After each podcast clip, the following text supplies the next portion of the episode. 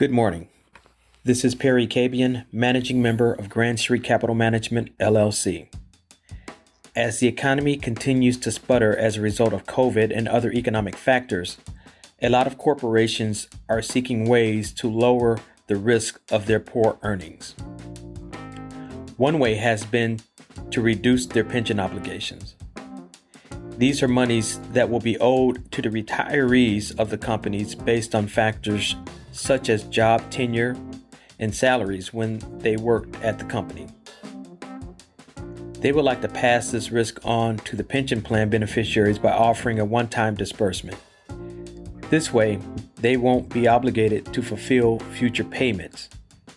The risk of retirement funding now belongs to the beneficiary or the former employee.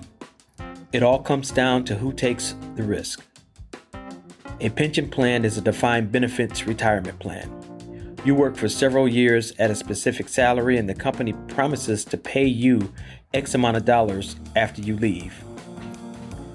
An alternative to the defined benefits plan would be a defined contribution plan where the retiree contributes an amount that they choose to fund for their own future retirement. Success or failure of the defined contribution rests with the retiree. Thus, the risk is transferred on to the retiree.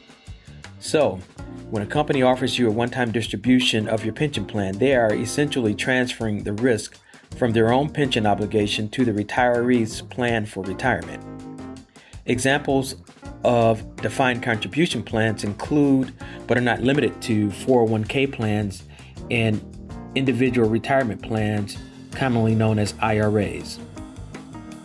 If you elect to take the one time distribution from a pension plan, you can usually roll it over into a 401k plan at the current company that you work for or an IRA in order to avoid early withdrawal penalties and taxations if they are deposited in a specific time period. While the risk of taking the distribution falls on the individual, they have greater control over the potential outcome of their retirement assets. In these times, choices can be a good thing. As always, thank you for listening and have another successful week of building your wealth.